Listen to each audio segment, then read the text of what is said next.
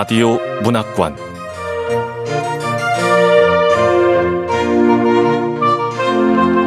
한국 단편 문학 특선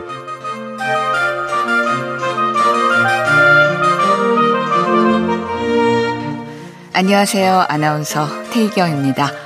KBS 라디오 문학관 한국 단편 문학 특선 오늘과 다음 주 2주 연속 함께 하실 작품은 올해 등단 60주년을 맞이한 전상국 작가의 아베의 가족입니다. 전상국 작가는 1940년 강원도 홍천에서 태어났고 1963년 조선일보 신춘문예에 소설 동행이 당선되면서 작품 활동을 시작했습니다. 소설집으로 아베의 가족, 우상의 눈물, 우리들의 날개 등과 장편소설 늪에서는 바람이 불타는 산, 길, 유정의 사랑 등 많습니다. 오늘 소개하는 아베의 가족은 1978년 한국 문학 10월호에 발표된 중편 소설입니다. KBS 라디오 문학관 한국 단편 문학 특선 전상국 작가의 아베의 가족 첫 번째 시간 함께 하겠습니다.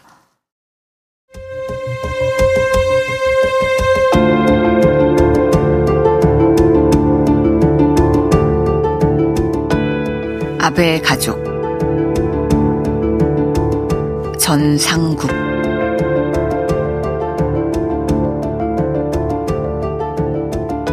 영내를 벗어나면서 나는 키가 8척이 넘는 것 같은 우월감을 맛보았다. 정문의 지피들은 사복으로 바꿔 입은 나를 용케도 알아봐 외출증을 확인하는 일까지 건성으로 했다.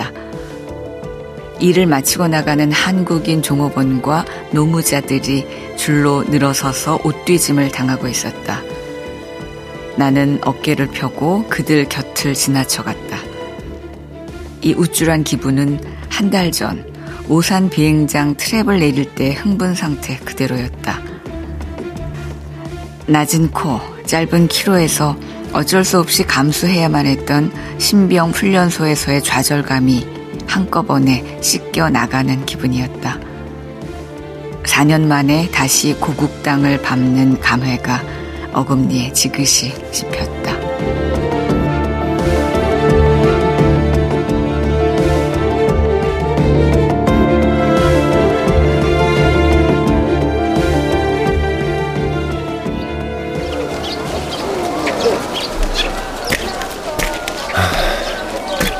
드디어 꿈 하나를 이뤘어.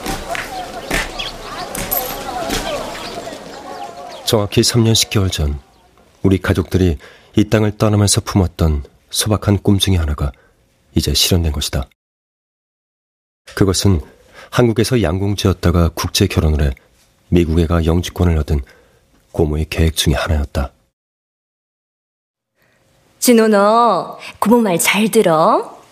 미국 땅에서 돈 한 푼 안 들이고 한국에 나갈 수 있는 건 미군에 들어가서 한국 파견을 지원하는 것 뿐이야. 그리고 상상을 좀 해봐.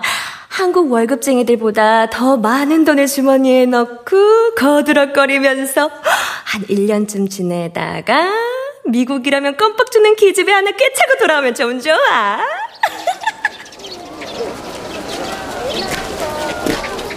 어쨌든 난 한국에 왔어.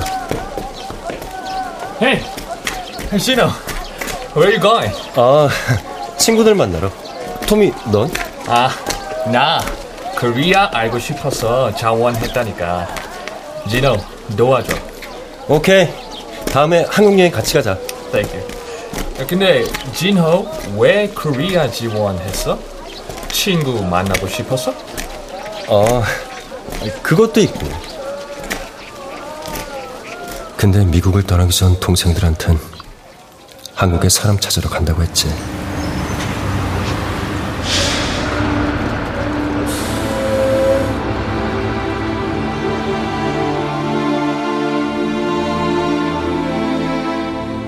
미국에 있는 동생들 모두 학교에 다니고 있었다. 정희와 친구는 high school 과정을 밟고 있었고 막내는 중학교에 다녔다. 동생들은 미국 생활에 굉장히 빠르게 적응했다. 정희가 특히 그랬다. 정희는 보이프렌드를 여러 누리 아파트까지 끌어들였다. 그러다가 일을 당했다.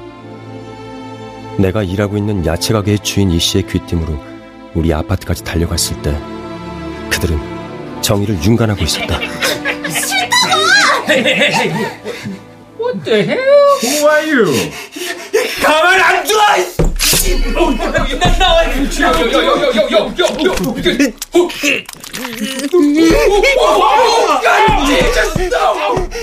난 품에서 야채 다듬는 칼을 뽑아들었다.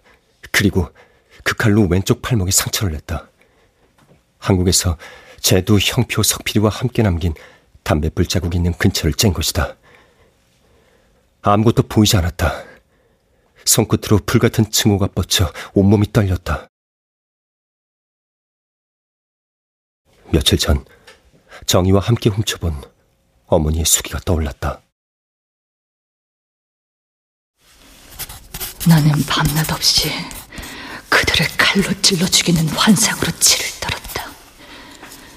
그들의 검고 끈적끈적한 살갗 그 깊숙한 데서 콸콸 쏟아지는 피를 두 손으로 받아 이웃 사람들 눈앞에 보여주고 싶었다. 내가 그때 살아있을 수 있었던 것은 가슴으로 치미는 증오와 복수심. 그것 때문이었다. 어머니가 한국에서 식구들 몰래 노트에 틈틈이 쓴 그 글에 그렇게 적혀 있었다. 난 칼든 손을 벌벌 떨면서 흑인들 앞으로 다가섰다. 그들은 너무 쉽게 무릎을 꿇었다. Please don't Just cheer up, bro. I'm I'm sorry. 뭐 같은 놈들. 다들 가봐야! 아니 오빤 뭐가 잘났다고 칼까지 휘두르고 그래? 야, 김정희! 너 방금 큰일 날 뻔했어! 한국에서 오빠가 한 일 생각 안 나? 그 꼴에 왜 자꾸 내일이 참견이야? 이건 내일이거든? 학을 쓰는 정의를 바라보면서 나는 어깨에 힘이 빠졌다. 정의는 어머니가 쓴 글을 함께 읽고 난 뒤에 부쩍 변해버렸다. 난 공범자로서 몹시 괴로웠다. 그 글을 함께 읽은 것이 후회됐다. 그러나 이제 쏘아놓은 화살이었다. 정희와 난 어머니의 글을 읽고 다 같이 우리가 벗어날 길 없는 깊은 늪 속에 빠져버렸음을 깨달았다. 이제 그 글 속의 이야기들은 모두 우리의 문제였다. 물론 우리는 어머니를 이해하기 위해서 그것을 훔쳐 읽었다. 미국에 오면서부터 그렇게 어처구니 없이 사람이 바뀌어버린 어머니에 대해서 우리 식구들은 아연할 수밖에 없었다. 한국에서 그처럼 부지런히 뛰어다니며 식구들을 먹여 살리기 위해 안간힘 쓰던 그네가 아니었다.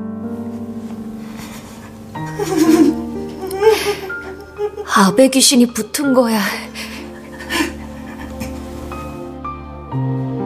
중학교 다니는 막내가 엄마 문제에 대해서 한마디 했다. 우리 식구들은 막내의 말을 못 들은 척 했다. 아베에 대한 말은 누구 입에서도 꺼내기 겁내는 우리 식구들의 터부였다. 우린 어머니의 그 우울증이 아베에게서 비롯되었다는 것을 너무나 명확히 알고 있으면서도 그 사실을 입 밖에 내기 꺼렸다.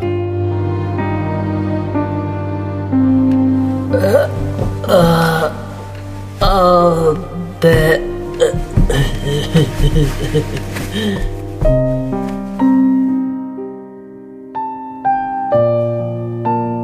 우린 단 한 번도 아베를 우리와 똑같은 사람이라고 생각해 본 적이 없었다. 다만 아베가 숙명적으로 우리 집에 태어났을 뿐 우리와 한 형제라는 생각을 가져본 적이 없다. 아베는 우리에게 있어서 한 마리 볼품없는 짐승이었을 뿐이다. 아베는 지능이란 단어를 쓸 정도의 그런 인간이 아니었다. 백치 중에도 가장 심한 정도였다. 그리고 우리가 한국을 떠날 때 이미 그는 스물여섯의 나이였다.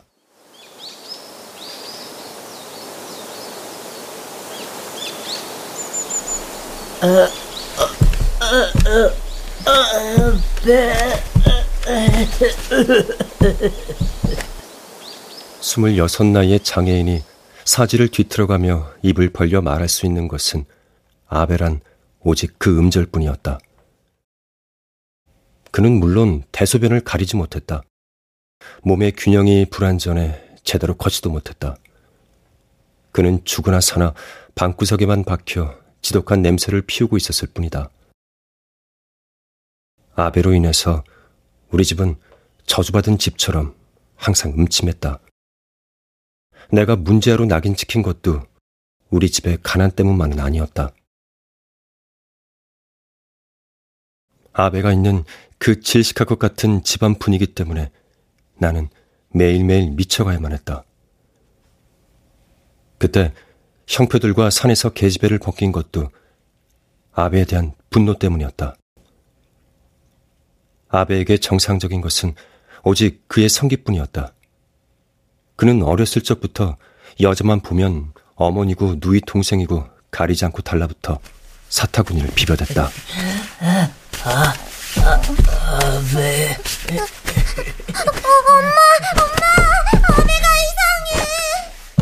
낮잠을 자는 정희의 몸에 달라붙은 아베를 직접 내 눈으로 보았을 때, 난 이미 그를 인간으로 생각하지 않았다. 그때 정희는 고작 다섯 살이었다. 그러한 인간 이하의 아베를 한국에 버리고 왔다고 해서 우리 식구들이 죄의식으로 괴로워해야 한다는 것은 있을 수 없는 일이라고 나는 못 박아 생각해왔다. 아무리 자기 몸에서 난 자식이라고 해도 아베 같은 동물로 해서 어머니가 그처럼 괴로워하고 정말 백지처럼 사람이 변해야 한다는 것은 우리로서는 도저히 이해할 수가 없었다. 그럴 즈음 정희가 어머니의 트렁크 밑바닥에서 그 노트를 찾아낸 것이다. 오빠, 이 노트 엄마 건가 봐. 어, 어 엄마 글씨 맞아.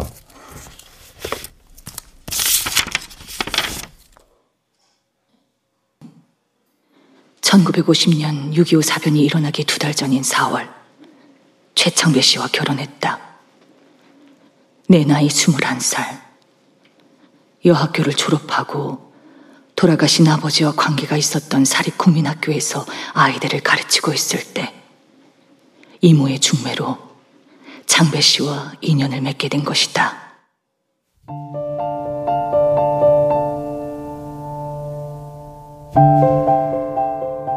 우리는 숨을 죽이며 그 노트를 단숨에 읽어 나갔다. 그리고 황황히 그 노트를 덮어버렸다. 우리가 어머니가 쓴 글을 통해 알아낸 비밀은 아베가 우리 아버지의 피를 받지 않았다는 사실이다. 아베는 어머니의 먼저 남편의 씨였다. 가봉자. 어머니의 덤바지 자식. 이 놀라운 사실은 어떻게 생각하면 아베를 한국에 버리고 온 우리들의 죄의식이 다소 가벼워질 수 있는 성질의 것이었는지도 모른다. 그러나 문제는 그 반대였다. 정희와 난 그 사실을 안 순간부터 진정 아베에 대해서 생각하기 시작했다.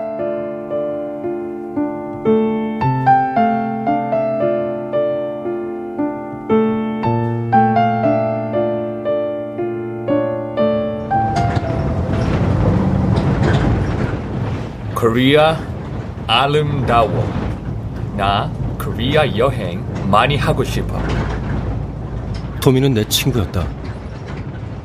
나보다 한 살이 아래인 스물 하나 나이에 몸집이나 키는 나의 거의 두 배에 가까웠다. 그는 애틀란타 출신으로 하버드 대학 재학 중에 한국에 지원 입대를 했다. 그는 처음부터 내게 호의를 보였다. 자기가 가는 한국에 대해서 많은 걸 알고 싶어 했다. 어릴 때 우리 집 정원사였던 흑인 노인 음, 한국 전쟁 참전했어. 토미, 너한테 한국 전쟁은 참전 용사한테 들었던 얘기가 전부겠지만 나한테는 아주 복잡해. 내가 처음으로 6.25를 비극이라 느낀 건 고모 때문이야. 우리에게 고모가 있다는 것을 알게 된 것은 내가 중학교에 입학했을 때였다. 얼굴 화장이 야하고 몸치장 또한 요란한 여자 하나가 우리가 사는 빈민촌에 나타났다. 아버지가 그 여자를 보자 외마디 소리를 쳤다. 선자야! 오빠! 선자야, 선네! 오빠! 17년 만에 처음 만나는 나이든 오니의 극적인 장면은 그야말로 울음바다였다. 울고 웃고 서로 더듬어 그 실체를 확인하면서 이 세상에 단 두 사람만 남겨졌던 6.25 때의 비극 한 토막이 연극처럼 펼쳐졌다. 그때 아베 나이 22이었다. 성년의 그 수컷이 고모의 허리에 매달려 껍적껍적 이상한 짓거리를 했다.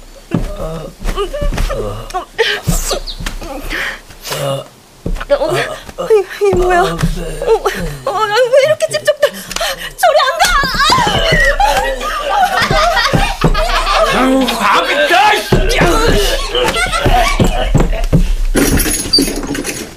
고모가 기겁해 아베를 밀어던졌다. 우리들은 깔깔거리며 웃었다. 친구가 아베의 목에 줄을 걸어 방으로 끌고 들어갔다. 아베가 친구한테 매를 맞고 있었다. 여자한테 매달리지 말랬잖아! 저것이 내 맞이일세. 뭐? 맞이? 아버지가 아베가 들어간 방 쪽을 턱으로 가리키며 고모한테 말했다. 어떻든 고모는 우리 집에 자주 나타났다. 그 귀한 미제 물건과 과자가 우리 집 구석구석 나돌았다. 그네는 미국으로 떠나기 전까지 남편 셋을 바꿨다. 백인 하나와 흑인 둘. 그러나 국제 결혼을 해서 함께 미국으로 들어간 것은 나이가 많은 흑인 군의관이었다. 그 흑인은 한국을 떠나기 전 우리 집에도 서너 번 왔었다. 고모를 끔찍이 위했다. 아, 얘가 글쎄. 아유, 미국 가서 죽을 때까지 함께 살겠다잖아. I love you. Married. 여, 여, 여보, 어디가? 인사해! 처럼 될 사람이야!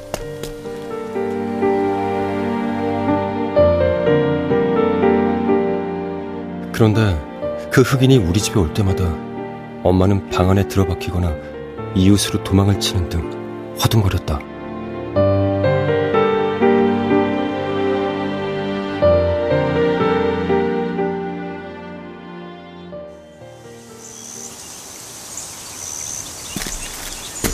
아, 여긴 4년 전이나 별로 달라진 게 없네. 4년 전과 다름없이 우리가 살던 산동네는 큰 건물이 몇 개 들어섰을 뿐 길은 여전히 좁았고 산비탈의 집들은 다닥다닥 처마를 맞댄 채 개딱지처럼 달라붙어 있었다. 극장 옆에 못 보던 여관 하나가 제법 반듯한 규모로 서 있고 그 앞에 관광 표지판이 하나 서 있었다. 몇 년 전 형표들과 어울려 놀던 그 뒷산 우리의 터가 이제는 유원지로 변한 곳이다.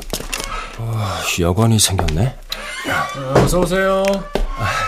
저 방 하나 주고 심부름 하나 해줄래요? 심부름 값 드릴게. 뭔데요? 아, 자, 쟤도 형표 석필이라고 내 친구인데 어, 사는 곳은 어, 여기 살아요. 어, 집에 없으면 들어온 다음에 이리로 오라고 전해주면 되고. 자 여기 이거 심부름 값. 아우, 금방 알아다 드릴게요. 여관 직원이 나가고 난 여관방 안에 벌렁 들어누웠다. 아, 그래, 여기서부터 시작하는 거야. 그게 뭔지 확실하진 않지만, 난 내가 해야 할 일이 있다는 걸 오래전부터 생각해왔어. 배인이 돼버린 어머니를 위해서. 난 필요한 사람이 되고 싶었다. 뭔가 어머니를 싱싱하게 소생시켜 놓을 그런 힘이 내 몸속에서 분수처럼 솟아오르길 얼마나 고대했던가. 그러나 번번이 어머니 이상으로 무기력한 상태에 놓여 있음을 깨달았을 뿐이다. 우리 식구 중에서 미국 생활에 제일 빨리 적응한 것은 정희와 아버지였다. 미국에 오면서 아버진 180도로 사람이 달라졌다. 미국의 모든 것이 아버지에게 잘 맞았다. 어머니가 한국에서의 그 강인한 생활력을 잃고 폐인이 돼버린 것과는 너무나 대조적으로 아버진 싱싱하게 부풀었다. 아버진 한국에서 전형적인 실업자였다. 아버지에게 맞는 일이 아무것도 없었다. 아버지가 변하기 시작한 것은 미국 고모한테서 이민 초청장과 그것을 확인하는 재정 보증서가 왔을 때부터였다. 여보, 왔어요, 왔어요, 왔어요. 뭐가 왔는데요? 우리도 미국 갈 수 있게 됐어요. 갑시다, 미국. 어머니한테 이민 초청장을 내보이며 아버지가 흥분된 어조로 말했다. 아버지의 기대, 그 흥분에 걸맞게 미국은 아버지를 받아들였다. 아버지는 종합병원의 청소부로 일했다.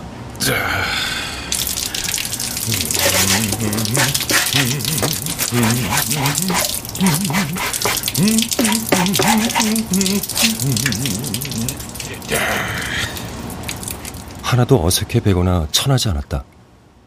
아버지 본인도 만족하고 있었다.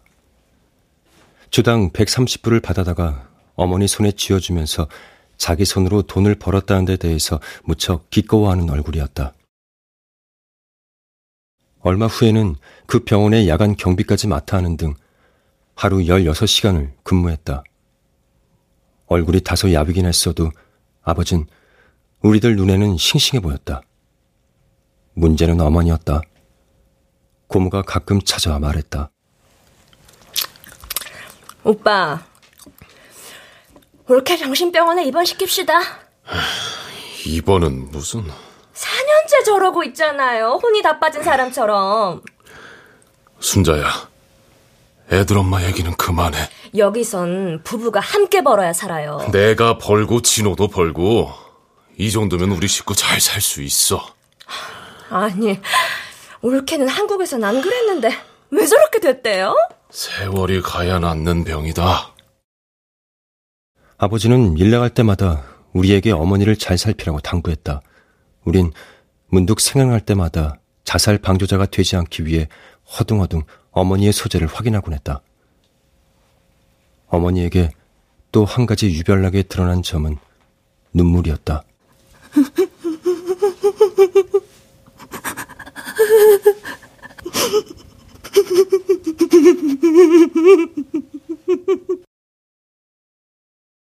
우린 자라면서 어머니가 우는 것은 단 한 번도 보지 못했다. 내가 아베를 빈집 속에 가둬놓고 말하지 않았을 때 밤새도록 밖에서 비를 맞으며 기다리면서도 결코 울지 않던 어머니였다. 그러나 어머니는 미국 공항에 내리면서부터 울기 시작했다. 고모를 끌어안고 울음을 터뜨렸다. 아유, 아유, 아유, 창피해. 언니, 미국 사람들은 소리 내서 울지 않아요. 이게 내버려둬. 울면 버릇돼요. 엄마 울지 마. 숨 맞아서 못 보겠어. 정이마저 고모와 함께 어머니를 핀잔 주었다. 그때부터 어머니는 소리내 울지 않았다. 그러나 소리내 울지 않는 대신 어머니의 눈에서는 항상 눈물이 흘렀다. 어느 날 아버지마저도 어머니한테 이렇게 말했다. 또 울어. 당신 참 해도 해도 너무하는. 아, 엄마, 그 눈물 좀 작작 흘려요. 진짜 미치겠네. 엄마! 우린 자식도 아니야?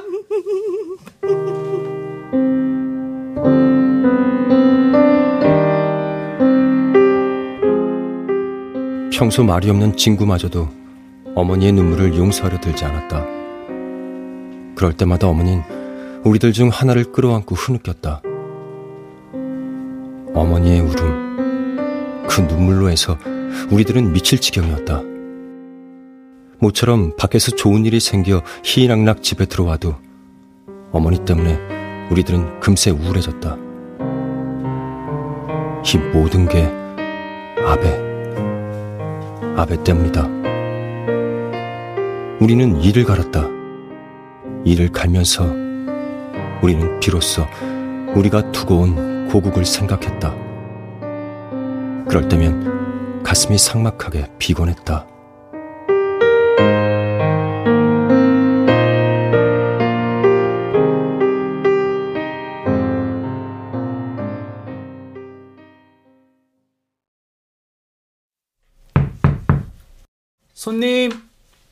잠드셨어요? 아, 아, 네, 깜빡 졸았네요. 네, 약도 그려준데 가봤는데요. 아, 제두란 사람은 벌써 오래전에 이사 갔고, 형편한 분은 거기 사는데 작년에 군대 갔대요. 아, 그럼 석필이는요?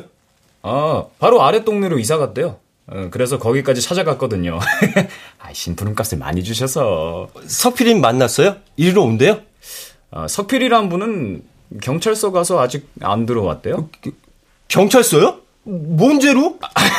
아, 아니, 보충력으로 군대 때우는 방위로 근무한대요. 아, 들어오는 대로 이리 오라고 해놨어요. 여관 직원이 가고 나는 부대에서 가지고 나온 여행용 작은 가방을 열었다. 그 밑바닥에서 반으로 접힌 대학 노트를 꺼냈다. 미국을 떠날 때 정의도 모르게 가지고 온 어머니의 글이 적힌 노트였다. 정의와 함께 펴본 뒤 처음으로 열어보는 노트였다.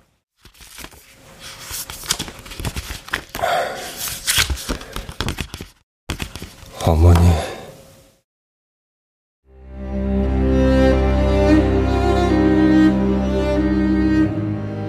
틈틈이 몰래 쓴 글이라 글체가 정연하지는 못했지만 글씨는 어머니의 숨은 학식을 생각하게 하는 달필이었다.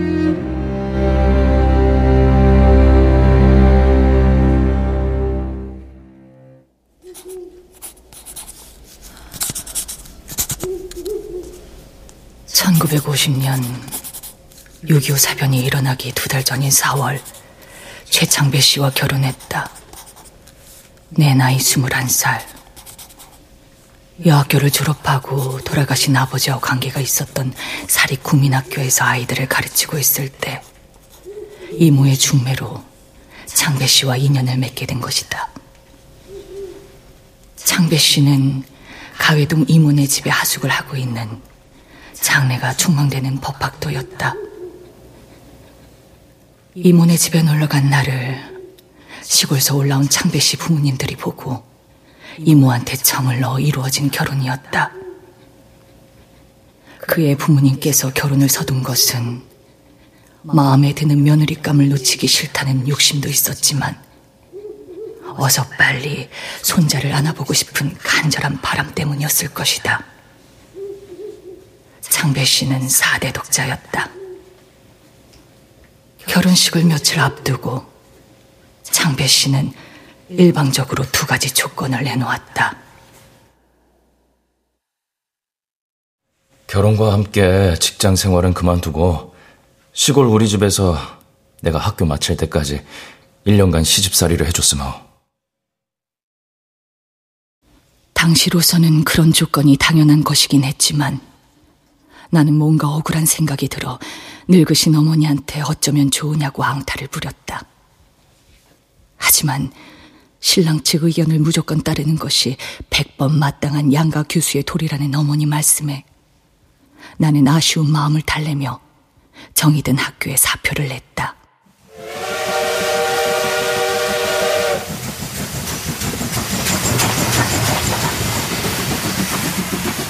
서울에서 결혼식을 올린 후 시댁이 있는 춘천으로 향했다. 장배 씨의 집은 춘천에서 강 하나를 건넌 샘골이라는 마을이었다. 샘골 논밭의 3분의 1은 시댁의 것이라고 할 만큼 분홍이었다. 부면장을 지내시다 이제는 농사일에만 전념하신다는 시아버님은 인심이 좋으셨고 시어머님 또한 나를 끔찍이 위해 주셨다. 꿈 같은 일주일이 지난 후 내가 살아야 할 샘골의 공기와 그 속에 사는 사람들의 인심 또한 비단결처럼 고왔기 때문에 나는 별 괴로움 없이 남편을 떠나보낼 수 있었다. 그리고 한 달 보름이 지났을 때쯤 심심풀이로 산나물을 뜯으러 갔는데 속이 이상하게 허하면서 매슥거렸다. 아유, 아이고, 아씨. 언제 어떻게 그러대요? 며칠 전부터요. 아, 그러고 보니 이번 달 달거리도 안 했어요.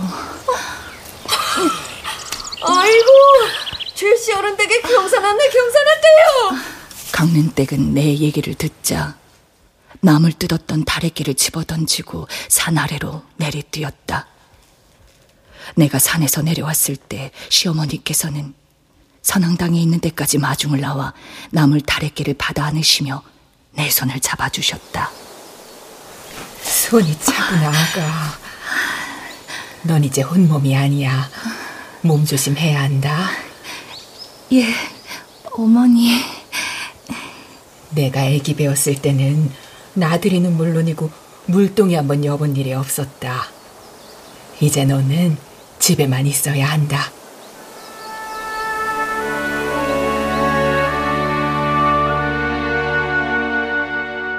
다음 날로 춘천에서 용하다는 한이가 다녀가고 시어머니가 광에 매달아 두었던 참수추로 보약을 다리셨다. 나는 좋지 않은 것을 보지 않기 위해 대문 밖 출입을 삼갔다.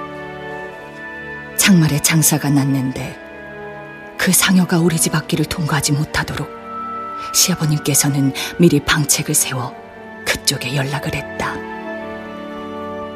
시어머님은 내 입에 맞을 만한 과일이며 반찬에 무척 신경을 써주셨기에 나는 늘 몸둘 바를 몰랐다.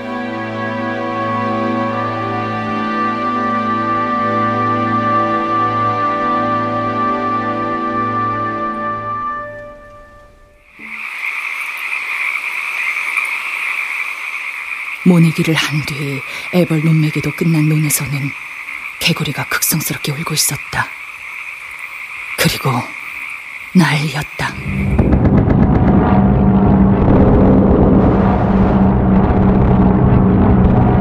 삼팔선이 가까워 마을 아래 강변 큰 길을 따라 국방군 트럭이 태극기를 꽂고 지나다니는 것을 몇 번 보았지만 총소리 한 번 들어보지 못한 채 난리를 맞았다.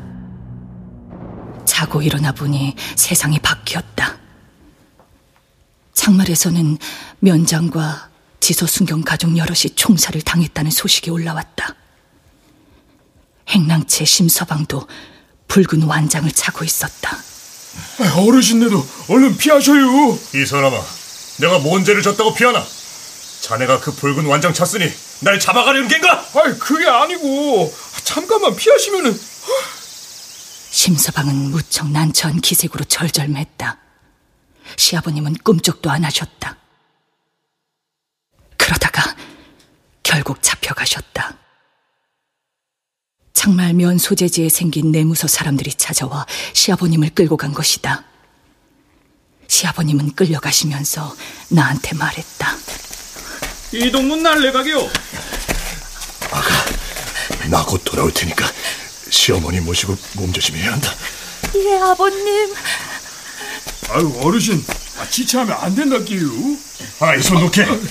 내 발로 가겠네. 얘야, 예, 어머님. 부면장까지 지내신 분이고 논 많이 가진 게 죄가 될 리 없다. 허니 걱정 안 해도 될 게다. 아, 그나저나 얘는 왜 안 오누?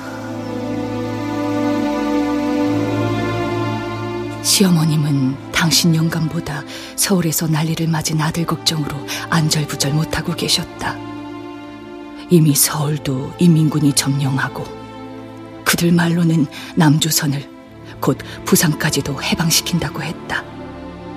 나는 남편이 남쪽으로 피난을 떠났기를 바랐다.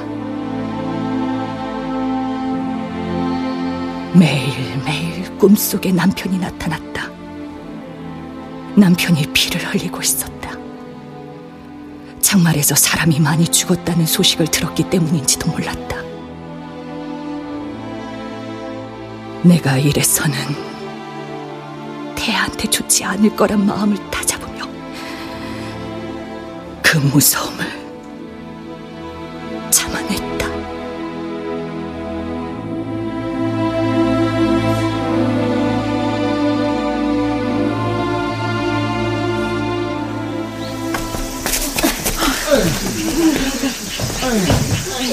방에 있는 곡식들은 죄다 드러내기요. 이북의 심서방, 곡식을 다 가져가면 우린 굶어 죽으란 말인가? 아유 마님 동무, 아, 지를 수도 어쩔 수 없구먼요. 아 이 사람도 전부 시키는 대로 하는 거래요. 아, 당에서는 마님을 행랑채로 내쫓고 아, 우리한테 안채에 살라는데 아, 예증 때문에 시방 아, 상부 지식 거정 어기고 있구먼요. 다 싫었으면 날래 가격. 어, 화순 엄마, 마님한테 잘 말이요. 강릉 때뭔 말이 또 있는가? 어, 마님, 도련님 오시면 즉시 신고를 하시래요. 그래야 죄를 적게 받는데요. 아니, 우리 애가 뭔 죄가 있다고 그런다던가? 아, 지가 뭘 하나요? 화순 아버지가 그러래요. 어르신네는 화순 아버지 덕을 많이 본다면서 어, 화순 아버지 말대로만 잘 따르면 큰 화는 면할 거랬어요. 그렇게 심성이 고와 보이던 화순 내외가 세상이 바뀌면서 사람이 확 바뀌었다. 그러나 시어머님은 언제나 꿋꿋하게 중심을 잃지 않으셨다. 그러던 어느 날 밤이 깊어 남편이 대문이 아닌 뒷곁 울타리를 뚫고 나타났다. 얘야. 난리 터졌을 때 곧바로 남쪽으로 피난을 가려다가 식구들 생각이 나서 왔어. 아버님이 그만. 알고 있어. 저놈들이 우리 재산을 몽땅 뺏기 위해 그러는 거니까 별일은 없을 거요. 얘야, 네가 자수하면 네 아버지와 함께 인민재판을 연다던데 당최 무슨 소린지. 어머니, 춘천에 있는 친구들과 홍천 공작산으로 피신하기로 했어요. 지금 왔는데 어딜 간다는 게야? 어머니, 라디오를 들으니까 유엔군이 곧 참전하게 돼 있다고 합니다. 빨갱이 세상도 얼마 남지 않았습니다. 이때가 젊은 사람들한테는 고비라 당분간만 몸을 피해 있으려고요. 얘가 혼몸이 아니다. 예? 이 사람이 애길... 여보...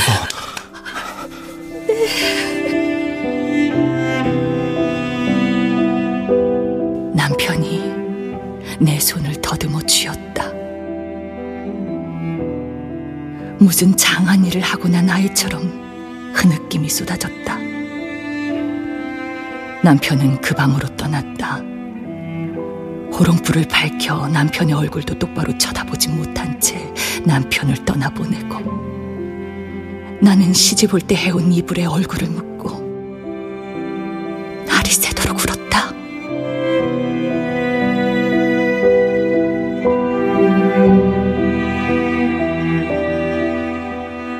다음 날 저녁 심서방이 창말에서 기가 찬 소식을 가지고 올라왔다.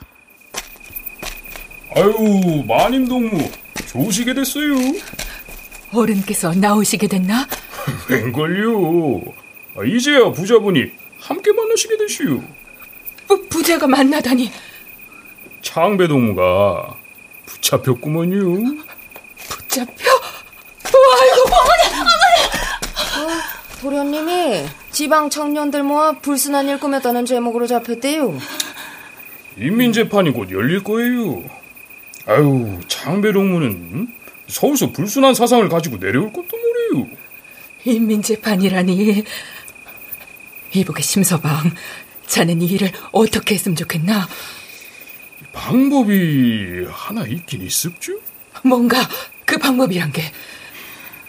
장말면 인민위원회에서 모두 나보고 이집 며느님이 서울서 학교 선상도 했으니까 장말 내려와서 일을 협조하게 해야 한다 그러대요. 우리 며느리가 협조를? 뭘 협조해야 한다는 게야? 우리 샘말이나 장말에선 젊은 여성 동무가 별로 없다고 야단이죠. 아, 이 집 며느님처럼 배운 분이 나서서 애들한테 김일성 수령님 노래도 가르치고 됐네. 또... 그 얘긴 너 꺼내지도 말게. 글쎄 마님 동무 제 말을 들으시라니까요. 며느님이 창말 내려가 일을 거들어 주시면서 창배 동무한테 의용군을 지원하라고 하세요. 지가 여러 날 곰곰이 생각해 봤는데요. 이 집 부자분이 무사하게 살아날 길은 그것밖에는 뾰족한 수가 없슈. 뭐? 우리 창배가 인민군에 가란 말인가? 그 길밖에 없으니까 알아서들 하세요. 나는 내가 그들에게 잠시 협조한다는 것이 시아버님이나 남편을 구하는 의미 외에 어떠한 죄도 된다는 생각을 하지 않았다. 그랬기 때문에 나는 펄쩍 뛰는 시어머님을 원만하게 설득할 수 있었던 것이다. 나는 창말에 내려가 그들의 열렬한 환영을 받았다. 그들의 안내로 하루에 한 번씩 창말과 샘말을 돌아다니며 그들이 시키는 일을 했다. 저녁에 부녀자들을 모아놓고 그들이 주는 선전 책자도 읽어주었고 아이들에게 노래도 가르쳤다. 그들은 며칠 가지 않아 남편을 풀어주었다. 어머니, 여보. 아이고, 왔구나. 내 아들이 풀려났어. 여보. 의용군에 지원한다는 각서 쓰고 풀려났어요. 장배 동무가 의용군에 들어가는 날 어르신도 풀어준대요. 심서방도 수고했네. 방에 가서 쉬시게. 아, 지보고 창배 동무를 감시하라고 해서. 그러니까 창배 동무도 딴 생각 마셔요. 알았네. 남편이 고개를 끄덕였다. 그날 밤 남편이 내게 말했다. 저들이 시키는 대로 의용군에 들어갔다 기회를 봐서 도망을 치겠어. 여보, 뒷일은 내가 책임질 테니 지금 몸을 피하는 건 어때요? 아니요. 당장 도망을 치는 일도 쉽지 않지만 그럼 내무소에 잡혀 있는 아버님이 풀려나기 어려울 거요. 그럼 꼼짝없이 인민군에 끌려가야 되는 거예요? 부인, 이제 전쟁은 곧 끝날 거요. 내 곧 도망쳐 어디 숨어 있다가 전쟁 끝나면 집에 돌아오겠어.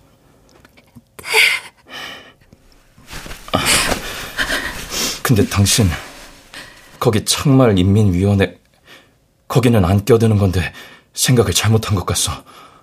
네? 그거는 당신하고 아버님 풀어준다고 해서. 당신 마음은 이해해요.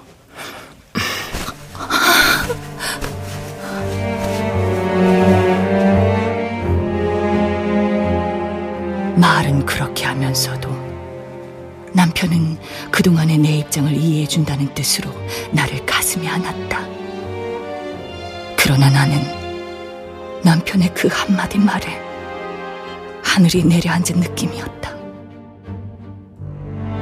남편은 다음 날로 마을 청년들 다섯과 함께 춘천 시내로 떠났다. 심서방이 우리 집 대문에 붉은 깃발을 꽂았다. 인민의용군의 집이라는 표시였다. 내꺼 살아 돌아오겠어. 몸 조심해야 하오.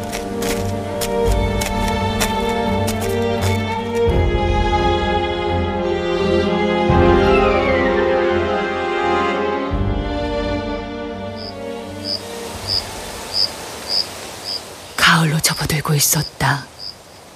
학교 운동장에 둘러선 미루나무 잎이 누렇게 물들어 가고 있었다. 나는 내가 며칠 일하던 인민위원회 사무실 앞을 지나다가 그들이 수군거리는 소리를 들었다. 남조선을 해방시키는 것은 시간 문제라고 떠들던 그들의 얼굴에 그늘이 깔리는 것으로 미뤄 전세가 매우 불리한 것 같았다. 그날 아침 나절 시아버님이 풀려났다. 나는 시아버님 방으로 가 큰절을 했다. 시아버님 얼굴이 말이 아니게 수척해진 게 정말 가슴이 아파 눈물부터 쏟아졌다. 그러나 시아버님은 겨우 인사를 받고 난 뒤 돌아앉아 담배를 입에 무신 다음 한마디 말도 없으셨다. 나는 가슴이 쿵 내려앉았다. 시어머님이 밖에 나와 나한테 말씀하셨다. 내 시아버님이 심기가 매우 좋지 않으시다. 아들은 의용군에 끌려가고 며느리는 빨갱이들과 어울렸다는 걸 알고 그런 게지. 어머니, 저는 빨갱이들과 어울린 게 아니라 아, 알지. 네가 왜 그랬는지 내가 왜 몰라. 아버님도 네 뜻은 잘 알지만 워낙 대쪽 같은 분이라.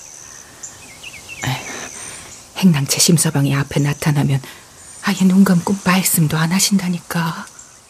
집안 구석구석 침묵이 깔린 속에서 나는 온 이래 처음으로 외로움을 느꼈다. 그즈음 마을 공기가 이상했다. 마을 앞 강변길을 통해 인민군들 몇몇이 때를 지어 북쪽으로 올라가는 것이 보였다. 세상이 또 바뀔 징조가 분명해지자 붉은 완장을 찬 지방 빨갱이들은 눈에 더욱 살개를 띠며 창말과 춘천을 들락거렸다. 어느 날 새벽에 일어나 보니 강릉댁이 안채 마당에 꿇어 엎드려 울고 있었다.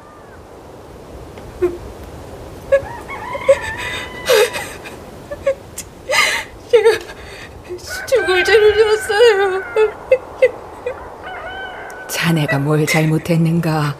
세상이 그런 거지. 다 잊어버리고 함께 사세. 하순 아버지는 밤사이 북쪽으로 도망쳤어요. 난 지금도 믿어지지 않네. 심서방같이 착한 사람이 그렇게 변할 수가. 지도 뭐한테 걸린 것 같아서 뭐가 뭔지 모르겠어요. 그러나 세상이 아직 바뀐 건 아니었다. 낮이면 이민군 패잔병들이 때를 지어 마을에 나타나 밥을 해먹고 북쪽으로 사라졌다. 오히려 여느 때보다 마을은 더욱 흉흉했다. 어느 날 대낮 내가 텃밭에 나갔다가 대문 앞에 이르니 시어머니께서 내 소목을 끌고 집에서 꽤 떨어진 이웃집으로 데리고 들어갔다. 아가, 너는 집으로 가지 말고 잠시만 이렇게 피해 있자. 어머님 왜 그러세요? 무슨 일 있으세요? 아니다. 아무것도 아니다. 왜 이렇게 부들부들 떠세요? 아니다. 아무것도 아니다. 아무것도 아니야.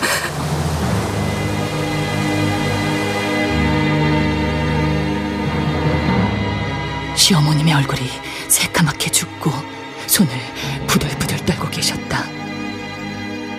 내가 몇 번씩 다그쳐 물어도 시어머님은 아무것도 아니란 말만 되풀이하며 그때까지도 계속 덜덜 떨고 계셨다. 임신한 나한테 무슨 놀라운 소식을 안 알리려고 그러신다는 생각을 하니 더욱 불안해 못 견딜 지경이었다.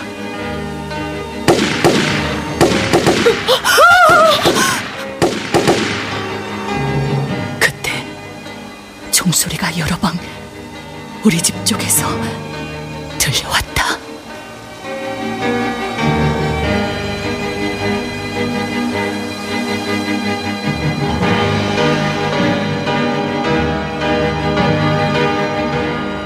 다음 주 이 시간엔 전상곡작 아베의 가족 두 번째 시간으로 함께하겠습니다.